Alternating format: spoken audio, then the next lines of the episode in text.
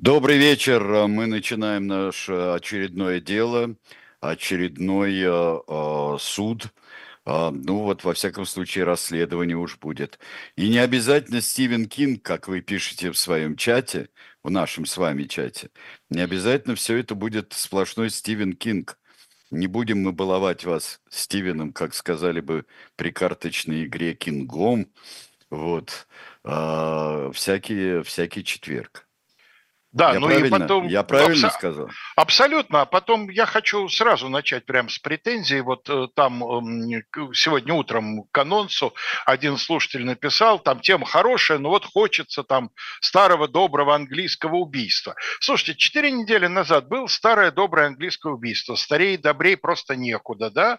да? Ну и что, 22 тысячи просмотров. Вот, что называется, выражает. Нет, в общем, в общем, хотят, э, чтобы мы э, вот 20 20 сезонов каждую неделю делали Midsummer Murders. Midsummer. Абсолютно. Вот я тоже да. хотел сказать тоже да. Midsummer Murders. Да. Да. Нет, сегодня мы поговорим с вами о явлении, естественно, на примере дела, даже двух дел, а, но поговорим опять о явлении, так же, как мы говорили об этом в прошлый раз. А, мы поговорим с вами о кадровом голоде в советской милиции, причем в благополучные ее годы, не, не сразу после войны, там, не, не в период после революции, когда он только создавался, это все понятно. Мы поговорим о том, почему в 65-м, вполне благополучном о, году... Господи, да. Да, казалось бы, что там такого. И вот почему в 65 году в милицию приходил черт знает кто, вот ей-богу. И я постараюсь этот тезис насчет черт знает кого сегодня доказать. Но сначала пролог. 63 год, ноябрь 63 года, один из центральных районов Казани, Ленинский район, очень большой, потом его аж, аж на три разделят. Из протокола осмотра. В занавеске окна три точечных разрыва, в окне с двойными рамами шесть пробоин, на стенах пять пулевых отверстий, на полу у дивана три пули. Если вы думаете, что это, э, так сказать, какая-то картинка времен войны, которая в Казани, правда, была очень давно, предыдущая была гражданская, да, точнее, последняя, э, вы ошибаетесь. Э, это не война, это результат обстрела снаружи, с улицы, кабинета председателя исполкома Ленинского района города Ого. Казани. Да. Милиционер, старшина милиции, Стрелял очередями из автомата и пистолета. У него было с собой и то, и другое. Как такое могло получиться? Значит, на самом деле этот милиционер, а, его фамилия Натфулин, совершенно несчастный человек. Он 21 год, как он писал, и это абсолютно соответствует действительности, 21 год носит шинель. 6 лет в армии, и э, 15 лет в милиции. Он отслужил в армии, его, значит, предложили пойти на работу в милицию. Он пошел в милицию, сначала служил в каком-то кавалерийском милицейском подразделении, потом перешел на более спокойную работу.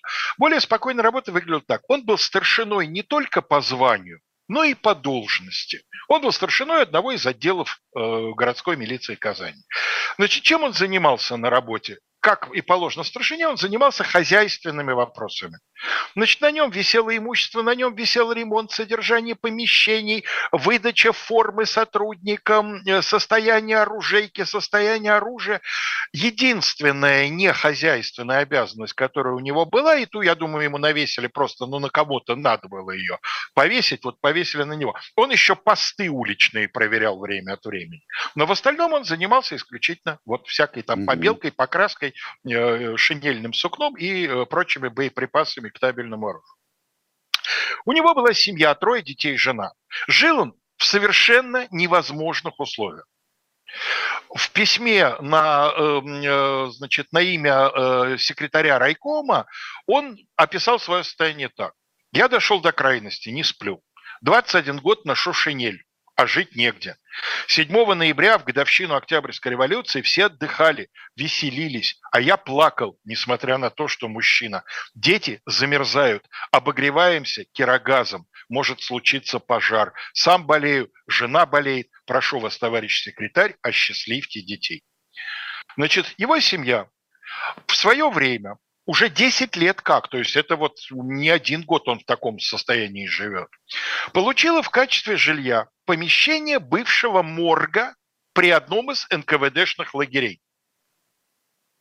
Ну, сами понимаете, значит, э, э, утеплением морга НКВДшного лагеря э, в момент его строительства никто особенно не заморачивался. Ну, да, да вообще-то это и не нужно. И даже Совершенно верно, потому что населению морга ему хорошо в холоде. Значит, каким образом вот это старое, уже на момент передачи из нежилого фонда в жилой, он уже был аварийным, этот морг. Каким образом вот это помещение передали в жилой фонд, абсолютно непонятно. Я про это рассказываю, потому что это нам сегодня очень для передачи важно. Но в результате, значит, они живут э, в этом самом холодном помещении, которое невозможно ничем обогреть. Он как мог, его пытался утеплить. Он, видимо, мужик был рукастый. Что-то он там подмазал, что-то он там подделал. Но что там можно подделать, если потом акт осмотра этого помещения показал, что с наружной стороны стены в стене полтора метра щель? Ну, может только закупить достаточно кирпича, обложить все и тем самым построить новое здание вокруг старого, да? И вот в этом состоянии он с семьей, с маленькими детьми живет 10 лет понимает, что трудности, понимает, что то, что пятое, десятое, но в конце концов он начинает понимать, что жить так больше нельзя. А его все время кормят завтраками. Вот признаем аварийным, вот, значит, в служебном порядке получите квартиру и так далее, и так далее. Вот после того, как он написал это слезное письмо, ему опять ответили, что на 64 год планируется снос вашего значит, помещения, тогда в положенном порядке получите квартиру. То есть ему предстояло пережить еще одну зиму. Но вот, видимо, у человека закончился, что называется, завод. Потом, когда будут к суду собирать всякие там положенные характеристики и все остальное, то есть характеристик будет следовать, что дядька-то он на своем месте, что все, что положено, он делает, особенных нарушений дисциплин не допускает, что по его хозяйственной, значит, линии там у него везде порядок и все прочее, что он доброжелателен, что он дисциплинирован. Но Значит, э, у него накипело. Он выпил, пошел в исполком. В исполкоме его послали. Он вернулся к себе в отдел. Прошел в оружейку. Категорически запрещено инструкцией. В оружейку имеет право заходить только дежурный. Если дежурному надо отлучиться на маломальски продолжительное время, у дежурного есть помощник дежурного. Дежурный офицер – помощник сержант обычно, да? Угу. Значит, э, вместе с повязкой дежурного помощнику передаются в том числе ключи от оружейки, соответственно, он принимает на это время на себя. Посторонние лица входить не могут несмотря на то, что наш герой, скажем так, старшина, все равно он в оружейку должен заходить с дежурным. Но дежурный отлучился, сержант просто отдал ему ключи на иди. Тот зашел, подошел к офицерскому сейфу, достал оттуда табельное чей-то Макаров. Потом подошел к другому сейфу, достал оттуда автомат, шесть рожков патронов. Да? Я напоминаю, что в рожке 36 патронов. То да. есть, в принципе, если бы он не был так нацелен на райисполком, а был бы нацелен на человечество в целом, в тот день в Казани полегло бы уйма народа. Он запихал в себя, распихал по себе все, значит, это оружие и боеприпасы, добавил в общем, к моменту прихода в райисполком он, видимо, был и от отчаяния, и от выпитого, был в состоянии, значит, практически невменяемым. В тот день он получил зарплату. Как ты думаешь, сколько получил старшина милиции? А милиция, так же, как и военные, в это время зарплату получали раз в месяц. Никакого тебе аванс получки, только получки. Раз в месяц. Вот 60, сколько за... за 7, 70, 70. 70. В 63 году, то есть после реформы новыми, да, старшина милиции, человек, на котором материальная ответственность, да, у которого ненормированный рабочий день, как у любого милиционера и прочие прелести, получает 70 рублей. Слушайте, и живет без... в аварийном жилье. Ну, ты представляешь, э, вот э, через 10 лет, когда там и подорожал даже, вот 65 э, получал я младший библиограф, знаешь, в библиотеке Совершенно Ленина. верно, да. Совершенно верно. 70 это вообще, это, это, это ничто. У отца в метрострое э, все-таки были гораздо достойные, плюс еще прогрессивки и всякие э, вещи. И в армии, которая в хрущевское время переживала совсем не лучшие времена, как мы знаем, там и сокращения, то есть и 5-10 военные эти времена вспоминать крайне не любят, да, но в армии где тоже мог младший офицер жить в каких-нибудь не самых, мягко говоря, комфортабельных условиях, но там это как-то считалось более-менее принято, да? особенно где-нибудь там на Сахалине или еще в каких-то отдаленных районах. Но, конечно, зарплаты были абсолютно другие. Это все в копилочку нашего сегодняшнего разговора. И вот эти 70 рублей, 70 и вот это аварийное... Рублей. Да. Короче, он отдал жене большую часть зарплаты, оставил там себе какие-то рублишки, на них выпил. Напился, конечно, как Зюзя. Пришел, э, его опять выгнали причем на этот раз с оскорблениями, пьяный пришел, убирайся отсюда.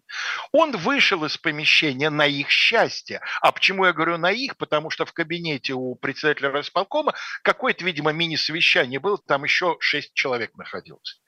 Если бы он начал стрелять там в помещении, то, конечно, шансы уйти даже у одного были бы очень незначительными. Но он вышел на улицу, и только там, оттуда, с улицы начал садить по окнам. Ну, потом ему это, конечно, будет зачтено, и вместо смертной казни он получит пусть длительный, но срок, потому что будет справедливо сочтено, что о намерении убить это не, его поступок не говорит. Потому что все, что нужно было для того, чтобы убить, у него, что называется, с собой было. Да?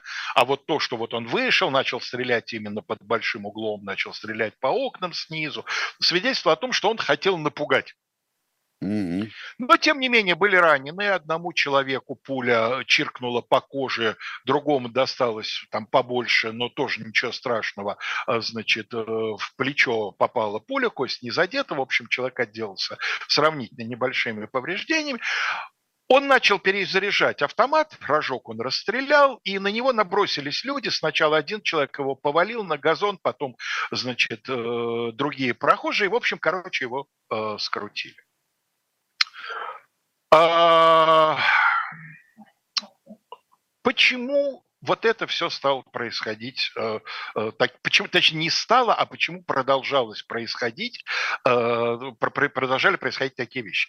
Ну, хорошо, можно считать, что это вот единичный случай, да, так сказать, там не досмотрели, не доучли, вот человек сорвался и так далее. Но вот сейчас я процитирую справку которая датируется концом 50-х годов. Эпоха та же, это уже хрущевское время. Да? Война уже достаточно давно закончилась. Наиболее распространенными нарушениями законности, допускаемыми сотрудникам милиции, являлось необоснованное привлечение граждан к уголовной ответственности, их задержание и арест. Обзор, составленный МВД РСФСР к 27 мая 1958 года, подробно излагал многочисленные факты нарушений законности и дисциплины. В Курском районном отделении милиции Ставропольского края вместо розыска преступника арестовали и месяц держали под стражей потерпевшую.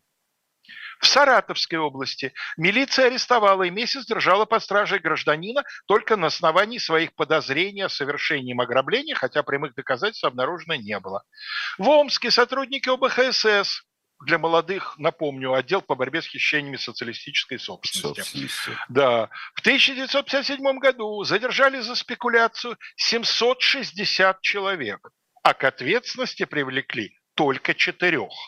При этом изъятые у них ценности на 39 тысяч рублей, ну это 57 год, это старыми, да, но и новыми немало, почти 4 тысячи, сдали на реализацию. Житель города Арсеньева Приморского края был оштрафован за отсутствие номера на мотоцикле, только что приобретенного в магазине. В Москве и Брянской области сотрудники ГАИ за взятки выдавали водительские права. Милиционеры, выравнивая статистику, не регистрировали не укр... или укрывали от учета преступления, отказывали в возбуждении уголовных дел, искусственно завышали показатели раскрываемости. Когда суд в деле нашего несчастного старшины начал разбираться, как он вообще пьяный добрался до оружия, то выяснилось, что никакой, собственно, сложности у него не возникло. Что в оружейке черти что происходило. Что оружейку использовали как комнату для перекуса. А, надежно. Ну, ну, людям же надо где-то, так сказать, от Хорошо, суеты. да, надежно. Да, в коридорах там просители, ходатые, потерпевшие орут еще что-то. Потом когда в каждом отделе милиции появится ленинская комната, перекусывать будут Вот она ленинская. Это ближе к 70-му году, к столетию. Я, я себя под Лениным чищу, конечно. Да. Вот я себя под Лениным. А тут нету, видимо, ленинской комнаты. Они перекусывали в оружейке. Слушайте, ну а где перекусывали, там и закусывали, я так скажу. Значит, можно не сомневаться, что и выпивали в оружейке. Чего, говорите, как он пьяный в оружейку пришел? Да некоторые приходили трезвыми, а уходили пьяными из этой самой оружейки жить. То есть, иными словами, человеку, который давно в этом отделе работает и который всех сотрудников знает, получить автомат с шестью рожками и чужой пистолет, выяснилось, никакой проблемы не было.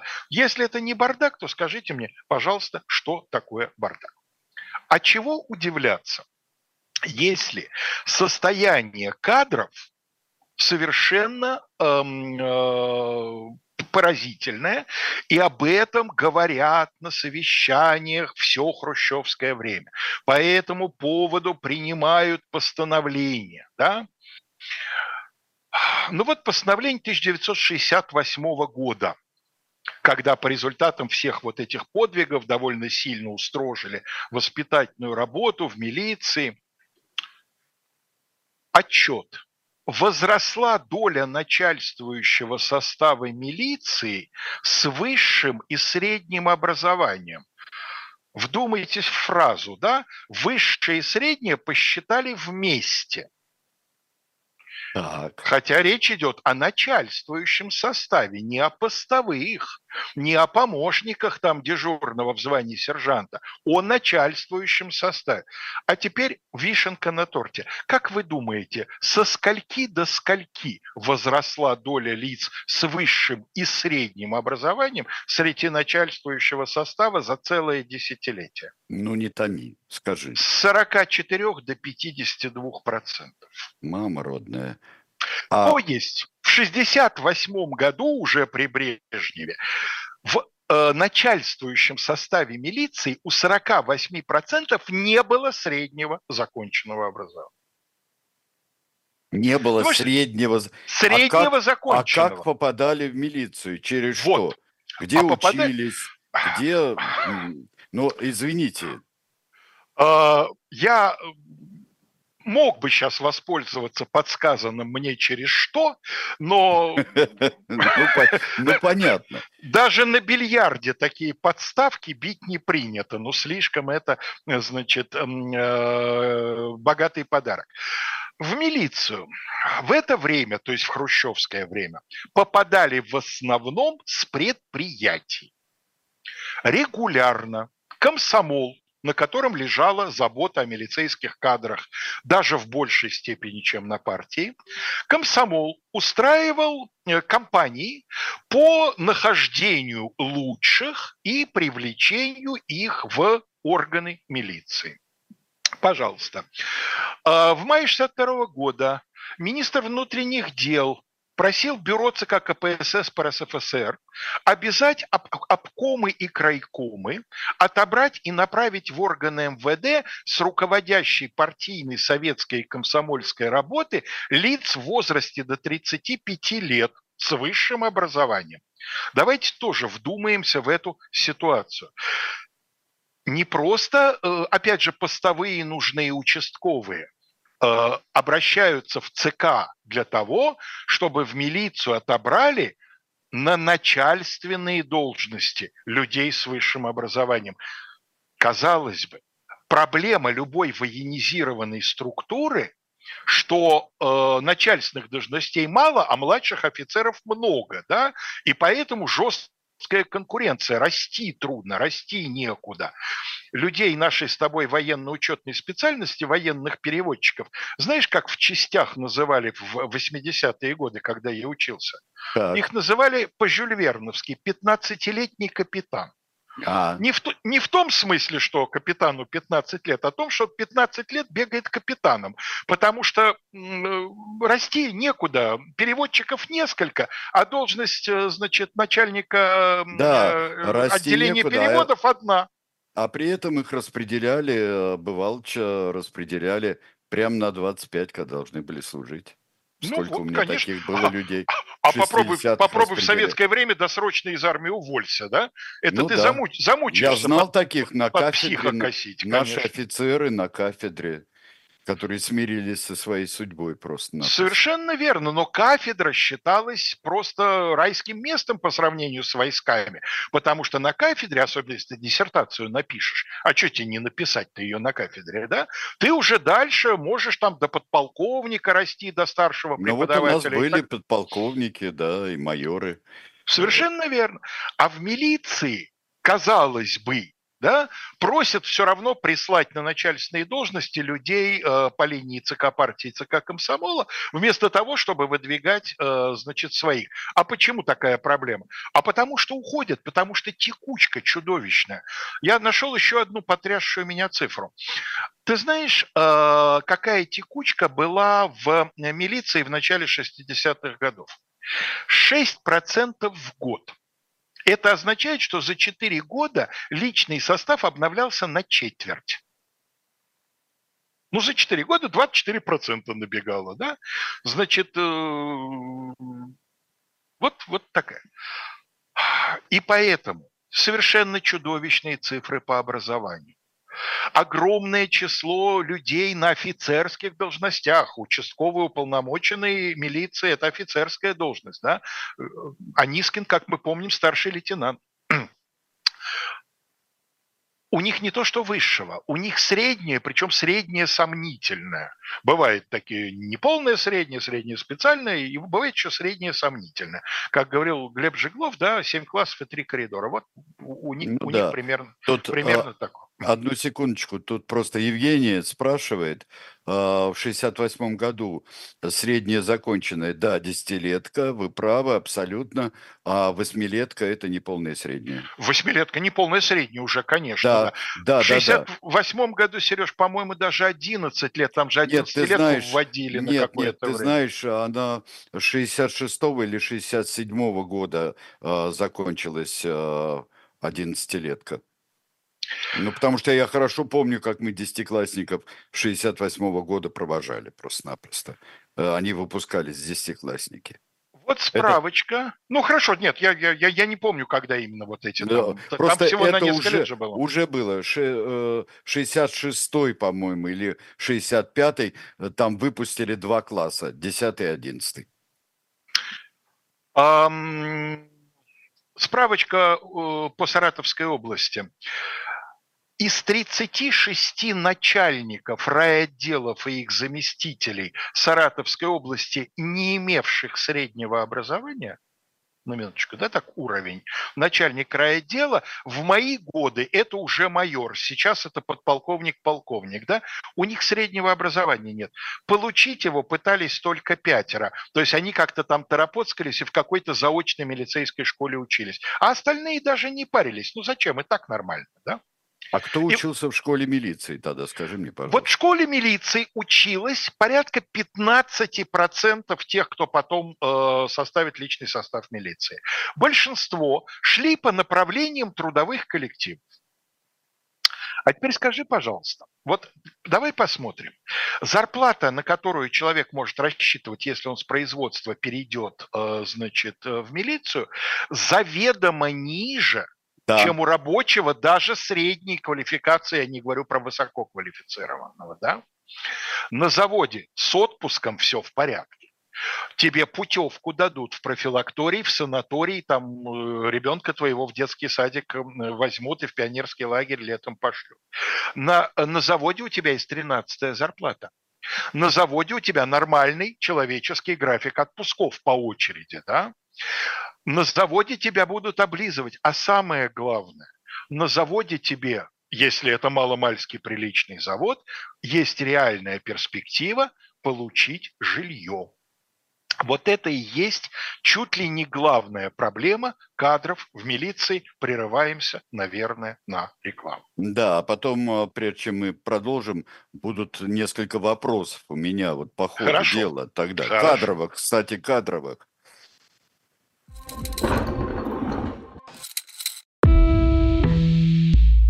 Вы лучше других знаете, что такое хорошая книга –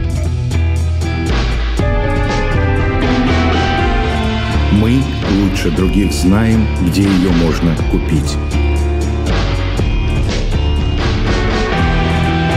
Книги на любой вкус с доставкой на дом.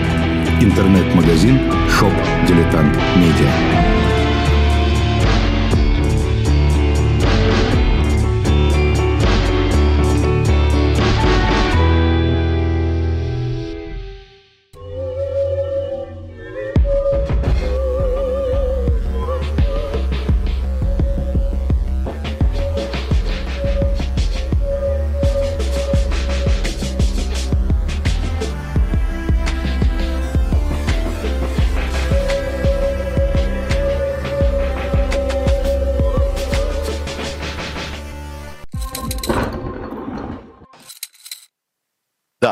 Книжки, всякие издания, которые я хотел бы предложить сегодня. Одна книга тираническая, мы ее усердно вам предлагаем, и она стоит того. Это двухтомник, э, Алеша, про э, Филиппа II. Вот. Это, это действительно, это стоит почитать для того, чтобы поставить на место представление и об Испании и так далее. Кстати, я вам э, очень советую присоединиться к телеграм-каналу исполняющего обязанности директора а, а, института Сервантеса Татьяны Пигаревой. Там прекрасные вещи, кстати, и выставки сейчас, и исторические выставки, и собственный курс лекций Татьяны Пигаревой и других людей. Так что, если вы действительно хотите узнать Испанию, в частности, и ее историю не по легендам тех, кто с Испанией боролся. Справедливо боролся, но, конечно, не без перекосов именно памяти исторической. Я имею в виду тех же фламандцев. Ну, конечно, вот, Шар Шарля де Кастера, в первую очередь. Да, и в, э, почитайте про Филиппа II, научную, но очень э, толковую книжку, вполне толковую книжку. А вторая спасительная у нас издание – это «Княжна Тараканова», э, которую решили спасти авторы наших э, графических романов. На этот раз я даже еще пока не знаю, так как у меня этого не было э, графического романа, э, я его еще не видел, после 15 февраля будет, но сейчас можно предзаказ оформить, и это будет несколько дешевле. Вот э, там, э, как получилась обложка, кстати говоря, обложка изумительная, на мой взгляд. Ну, кстати говоря, я хочу сказать, Сереж, что ж мы будем обманывать аудиторию, мы, пользуясь служебным положением и да. находясь в общем комиксовом чате, видели довольно многие эскизы этого комикса. Да, на, мой, да, да. на мой взгляд, они совершенно а, шикарные. Очень, хоро, очень хорошо, шикарно нарисовано и изложено увлекательно вообще-то. Конечно, мы, мы это видели, и еще потом обмозговывали историческую часть, конечно. Как всегда, там историческая часть. Что, э, к сожалению, произошло с этой э, интересной и до сих пор не совсем понятной э, авантюристкой которая выдавала себя за дочь да, э, Елизаветы Петровны. Вот. вот. Скорее всего, Полька, да, Дмитрий, э, совершенно верно. Кстати, вы, э, Дмитрий Мезенцев, очень правильно сказал про, что ему напомнило вот это происшествие с старшиной милиции. Конечно, это с меня хватит с Майклом Дугласом с меня ну, конечно, хватит. Конечно. Да, да, да. Да, это, это да. Кстати, вот тогда же примерно получился и мультфильм «Знаменитая история одного преступления». Да. Как, как человека жизнь доставала, доставала, доставала. Вот, я хотел тебя спросить, А кто тогда, вот, вот в хрущевские времена, мы все знаем э, вот этих комсомольских председателей после Серова, комсомольских председателей КГБ. А вот кто был, э, заведовал внутренними делами и милицией в частности? А вот сейчас Андрей даст нам первую картинку, да, и мы увидим человека с погонами генерал-лейтенанта внутренней службы, так называлась, э, значит, его официальная должность. Это, Сереж, очень хорошо известный нам человек. Это Вадим Тикунов. Тикунов.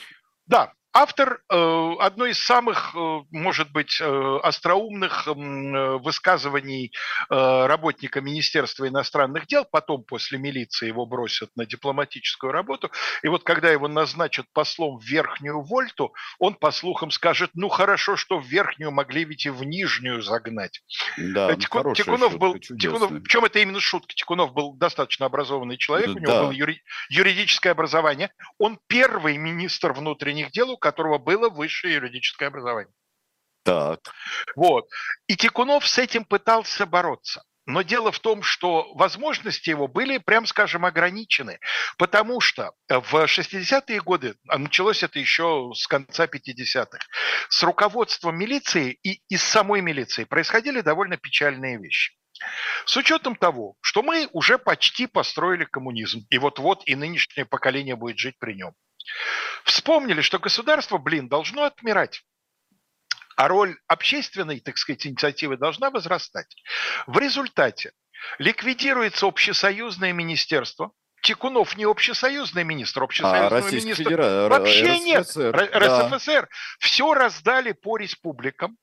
Более того, некоторые милицейские службы, руководство ими, вообще возложили на районные органы, там вытрезвители, например, там еще кое-какие службы. Ну, уголовный розыск, там служба охраны общественного порядка, они остались в подчинении министерства, э, министерств, но подчинение теперь двойное эм, вертикально по своему начальству и горизонтально местному, э, значит, эм, э, этому самому Совету народных депутатов. А в Опять принципе, ну, в принципе, это как идея, э, как идея разделения полиции на локальную и на общегосударственную, это нормально, но другое, и что из этого конструктора Вот, из можно этого вы- конструктора натворить? фигня полная произошла, потому что бюджеты тоже подтянули местные, и значительная часть финансирования легла на местный бюджет. Это очень здорово ударило по милицейскому карману. Плюс совнархозы, совнархозы. Конечно, конечно, конечно. И вот все вот это приводило к совершенно чудовищным э, последствиям. Опять же, процитирую документ. Вот ты спросил, э, значит, э, из- куда шли выпускники милицейских школ. Да, они шли в милицию, но основная цифра не оттуда. Пожалуйста. Основное пополнение в милицию шло через партийные комсомольские организации. В 1965 году по их рекомендации было зачислено от общего числа лиц, принятых на службу, знаешь сколько? 62%. Так. 62%. То есть почти две трети приходят откуда? С производства. А вот до перерыва я начал говорить о том, что, конечно, рабочий, который, так сказать, на заводе себя хорошо показывает, кто же его отпустит? Да и зачем он сам пойдет-то? А, продолжаю цитировать справку.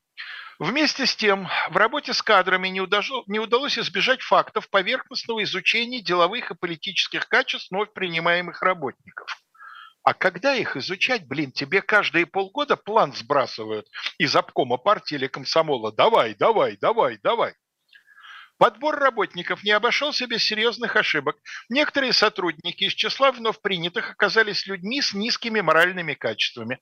Придя в органы, они с первых же дней стали дискредитировать себя. Отдельные из них, находясь в нетрезвом состоянии, совершали преступления и привлекались к юридической ответственности. А теперь цифра, как обычно, опупительная. Всего из 300 работников, принятых на службу в 1965 году, это по одному из регионов цифры, знаешь, сколько было уволено по дискредитирующим основаниям? 15 человек. 5%, 5% вот этих лучших комсомольцев и партийцев, пришедших с производства, уволили по дискредитирующим основаниям, то есть за преступления. По дискредитирующим это не он не забыл расписаться в журнале получения табельного оружия. Ай, ну а теперь, собственно, да, и вот еще что. А, снабжение жильем возложили на те местные организации, которые, на которые милиция работала. Если это была вневедомственная охрана, то жилье должен был давать завод или там какая-то организация, которую милиционер охранял. Ну, поставь себя на место директора завода. Получил ты несколько квартир или построил ты даже для своих рабочих. Кому ты дашь? Мастеру, от которого все зависит? Квалифицированному рабочему, с которого ты пыль сдуваешь? Или ты дашь вот этому самому... Или стар... о ужас инженеру. Или ужас инженеру, молодому, перспективному, которого да. задержать надо, да? Или вот этому самому старшине, который уже два стула просидел там в своей вахтерке на пропусках. Ну, Значит, ну, конечно, вот поэтому у меня, был, у меня был вопрос с самого начала. А что милицейское начальство, как оно интересовалось э, условиями проживания своего старшины? а некому было в 1965 году. Дело в том, что политотделы расформировали как наследие проклятого сталинского прошлого, а заместителей, э, значит, начальников по работе с личным составом еще не ввели. Вот ровно в 1965-м такого начальника, которому бы прямо полагалось интересоваться, не было. Нет, ну, конечно, по идее, начальник отделения должен этим интересоваться. Но ты понимаешь, сколько у начальника отделения в голове всякого разного. Ну и кроме того, о качестве этих начальников отделений. Я понимаю, что образование не обо всем говорит. По одной из версий Бродский школу так и не закончил. Но это все-таки исключительный случай. А в норме образование говорит о многом. Ну а Но... а теперь давай... Да. да. Э, один Давайте... вопрос. Ага. Один вопрос только был. А начальники сами как жили? Отделений? Достаточно часто они по-разному, да? тоже плохо, тоже да, плохо, тоже плохо. Э, но самое главное, что беда всего вот всей той милиции, которая то, что называется, работает на земле, да, а участковые в первую очередь на земле. Почему в участковые шли? Потому что по положению 62 года участковому обязаны были дать служебную площадь на территории его участка. Вот. Да. И эта площадь, конечно, очень часто бывала вот примерно такого качества, как у этого несчастного старшины из Казани. Но какое-то жилье, какую-то крышу над головой участковому обязаны были дать. Патрульному, сотруднику розыска, да хоть ты там завались, да?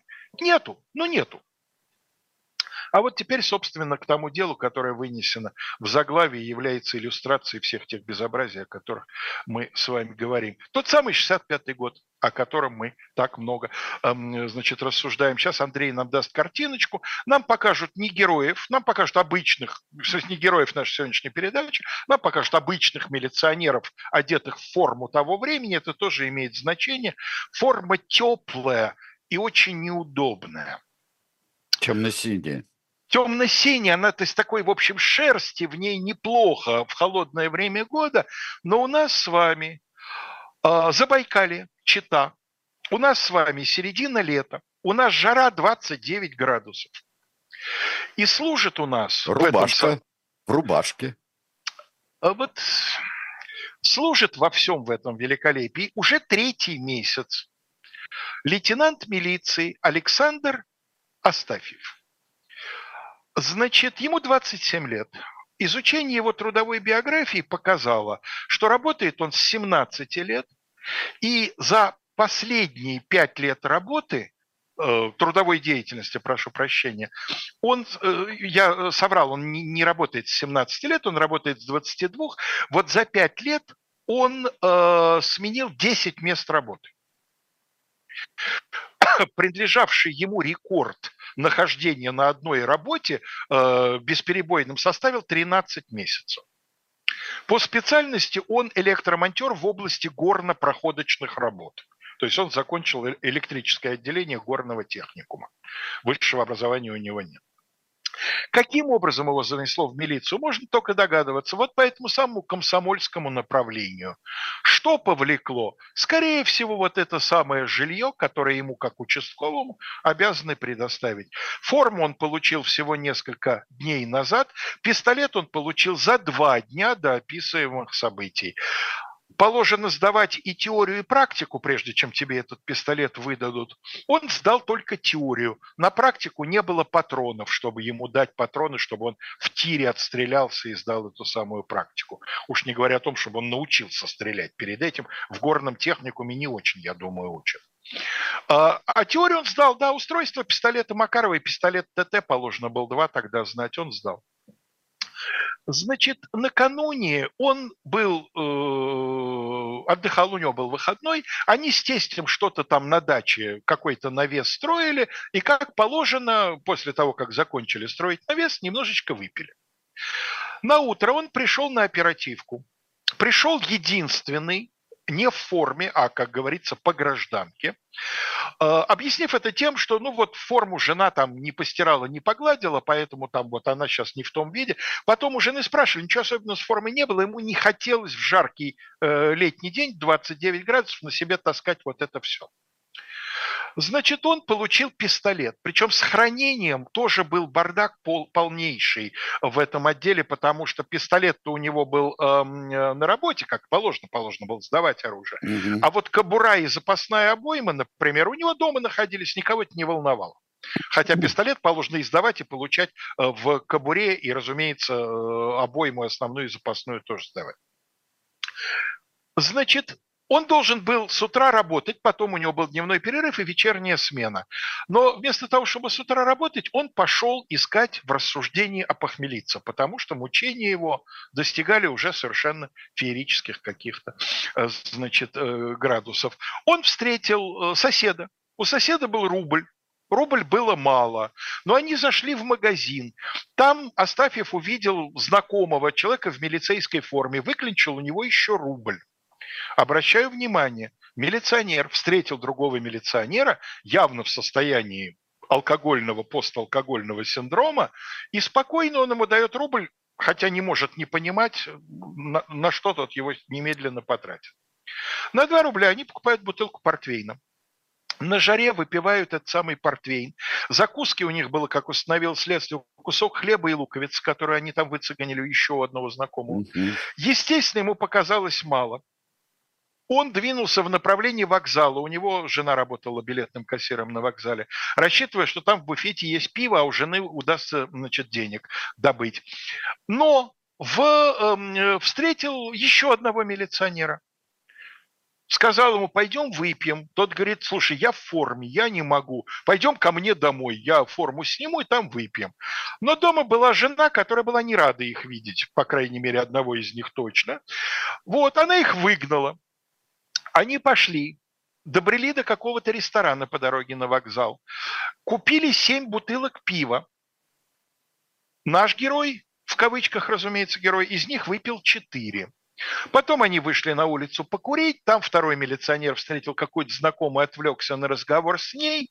Наш герой вернулся в ресторан, купил еще три бутылки пива и выпил их. Значит, Сереж, посчитаем. На голодный желудок вряд ли он хорошо позавтракал в то утро. Значит, э, полбутылки портвейна, семь бутылок пива, на старые дрожжи, из закуски кусок хлеба, пол луковицы и овощной салат за 46 копеек, которые их заставили взять в ресторане, потому что нельзя брать только пиво, надо, ну, обязательно, да. надо обязательно какую-то закуску. Вот они Нет, взяли... это атомная бомба. Вот он и был этой самой атомной бомбой. А дальше идут две девушки. У одной из них в руках сверток. Вдруг у нее этот сверток начинают сзади вырывать из рук. Она оборачивается, абсолютно пьяный человек. Он выхватил у нее этот самый сверток, надорвал его. Она говорит, что ты делаешь? Начала, начала шуметь. Он потом с возмущением на суде показывал, что она ему сказала, отвали. Он вытащил из кармана брюк пистолет, выстрелил в воздух. Потом начал стрелять уже не совсем в воздух, а все, все сказать, снижающимся и снижающимся углом. Тут один из прохожих, молодой человек, 26 лет, возвращался из поликлиники с девочкой семилетней, с дочкой. Бросился к нему с криком «Ты чего детей пугаешь?» Почему детей пугаешь? Потому что он стрелял в направлении детского дома, который располагался рядом, и во дворе там гуляли дети. Это где-то около пяти часов вечера уже. Этот побежал, Астафьев побежал от них, от него, за ним погнались два человека, вот тот, который начал его останавливать, и еще один. Угу. Он забежал во двор, во дворе детская площадка, гуляют дети, значит, двое преследователей за ним, эти двое преследователей не были знакомы. Это просто случайные неравнодушные прохожие, которые отреагировали на пьяного человека с э, пистолетом. Они с не знают, что он, да. что он сотрудник милиции. Они видят перед собой в ума пьяного с пистолетом. Да какой он сотрудник милиции это действительно? Ну, в общем, да, советскому человеку да. это не очень должно было прийти в голову. Ну и они побежали, стали его как бы окружать с двух сторон. Он обернулся. Дайте, пожалуйста, Андрей, следующую картинку. Мы обычно стараемся не показывать фотографии тел, но в данном случае, мне кажется, важно не само тело убитого одного из вот этих вот преследователей, папы, девочки вот этой маленькой, а э, люди, столпившиеся вокруг, да, которые, представляете, вот 65-й год, 20 лет, как закончилась война, посреди столицы огромного Забайкальского края, да, среди бела дня убивают человека. На глазах у его дочери девочка бежала за ними. Ну, как папа побежал, она за папой побежала. Ну да. Просто она так быстро бежать не могла, она отстала. Слава богу. Да, второй из преследователей его скрутил, ударил его рукояткой пистолета по лбу. Ну, потом он будет рассказывать, что он ничего не помнил, якобы он ничего не помнил, вот что он э, от спиртного в себя, значит, э, нет. Потом было установлено, что, в общем-то, э, он реагировал на происходящее и э, какой-то, какой-то отчет себе отдавал, какой не знаю. Андрей, дайте, пожалуйста, следующую фотографию выписка из протокола уголовного дела. Когда я ударил подсудимого Астафьева по голове пистолетом, через две минуты он открыл глаза, а потом опять закрыл. Мне кажется, он притворялся. Это показание вот того второго человека, который в конечном Ну, это может быть по-разному. Там бывает, воздержать. когда может человек теряет сознание, он бывает иногда открывает глаза, закрывает снова. Да, может, может быть по-разному, это правда. Андрей нам сейчас дает следующую картинку. Это судья одного из районных судов города Читы Валерия Зарубина. К этому времени еще молодая, но уже опытная судья, э, она примет это дело к рассмотрению. Следствие длилось достаточно недолго, но, собственно, обстоятельства дела были более-менее понятны. Э, основное время ушло на экспертизы, его осматривали психиатры и просто медики. Кстати говоря, медики дали заключение, что он алкоголик. Выяснилось, что за три месяца работы в милиции его уже дважды разбирали на, значит, всяких внутриотдельских там собраниях за всякие фортили, связанные с алкоголем. Один из них, например, был такой – он, будучи пьяным, остановил такси, сел в такси, а когда таксист его привез, он говорит, я сотрудник милиции, удостоверение показал. А. Сотрудники милиции могут пользоваться в том числе и такси, и потом там расписаться, указать номер удостоверения, есть определенная процедура. Но это был явно не тот случай. Да? Одно дело, когда трезвый человек в форме следует по своим служебным надобностям, другое дело вот это. И э, таксист его привез в отдел и говорит, ребят, ну, если он правду говорит, если он имеет право на бесплатное такси, то пусть дежурный мне печать поставит, чтобы я потом в таксопарке, значит, по этому поводу не парился. Те говорят, как, где он, ну-ка давайте его сюда. Вот это был один из тех двух случаев. За три месяца дважды человека за пьянку прорабатывал. Судья Зарубина и значит, э, народные заседатели определили ему высшую меру наказания. Потому что в то время, не как сейчас, совершение преступления сотрудником милиции, да еще и при исполнении служебных обязанностей, формально он находился при исполнении служебных обязанностей, рассматривалось как отягчающее вину обстоятельства. Ну и кроме того, погиб человек, отец маленького ребенка и так далее – Астафьев всячески изобретал всякие версии. Он утверждал, что из-за того, что он выпил, ему стало плохо, ему показалось, что на него напали, у него отнимают оружие, только поэтому он начал стрелять. Он начал вот валить на, де, на девушку, вот если бы она мне не сказала грубо «отвали», то, значит, вот я бы тогда так не обиделся и стрелять не начал. Он дошел даже до такой степени, ну, я не знаю чего, цинизма, еще какое-то грубее слово, наверное, лучше подойдет, что он написал, еще будучи эм, до суда, он написал письмо вдове, э, смысл которого сводился к тому, что ваш муж сам виноват, но если бы он за мной не погнался и обстрелять не начал. То есть виноваты были все в том, что он начал стрелять. Грубо ответившая ему девушка, человек, который начал его преследовать, все были виноваты в том, что он начал стрелять. Начальство не пыталось отмазать его? Нет, начальство не пыталось его отмазать. Не знаю, в какой степени оно его топило, прикрывая себя, но в любом случае отмазать его не пытались. А, значит, он принес э, апелляцию. Э, Верховный суд ее отклонил и подтвердил приговор э, Читинского районного суда. Но дальше один из судей Верховного суда, уж я не знаю, чем он руководствовался, вполне возможно, гуманными оснований подозревать этого человека в чем-то еще, принес протест на приговор. Мы привыкли к тому, что протестует обычно прокуратура, а вот здесь протест принес зампред Верховного суда РСФСР Александр Орлов. Кстати, очень достойный человек, прошедший всю войну, участник Парада Победы. Потом он будет председателем Верховного суда РСФСР, 12 лет будет и так далее. Но вот он в качестве аргумента для протеста э, указал, что Астафьев молод, ранее не судим, и у него на иждивении находится двое малолетних детей. Формально все правильно. Да, закон считает может, это... Он, а может, он навидался смертных казней ни за что. Может и, быть. Может и смертная быть. казнь вообще представляется ни за какое преступление. Может быть, может быть, может быть.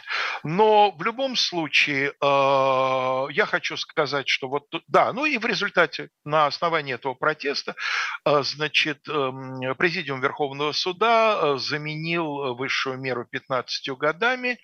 Э, Астафьев отсидел 12 за примерное поведение был условно-досрочно освобожден. А после этого его следы теряются, а через несколько лет судью Зарубина убили в подъезде своего дома.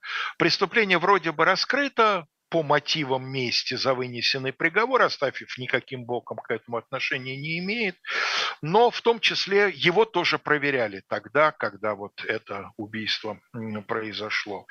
Э, так вот, я хочу сказать, что э, в любой даже самой идеально организованной полиции человек может повредиться рассудком. Да?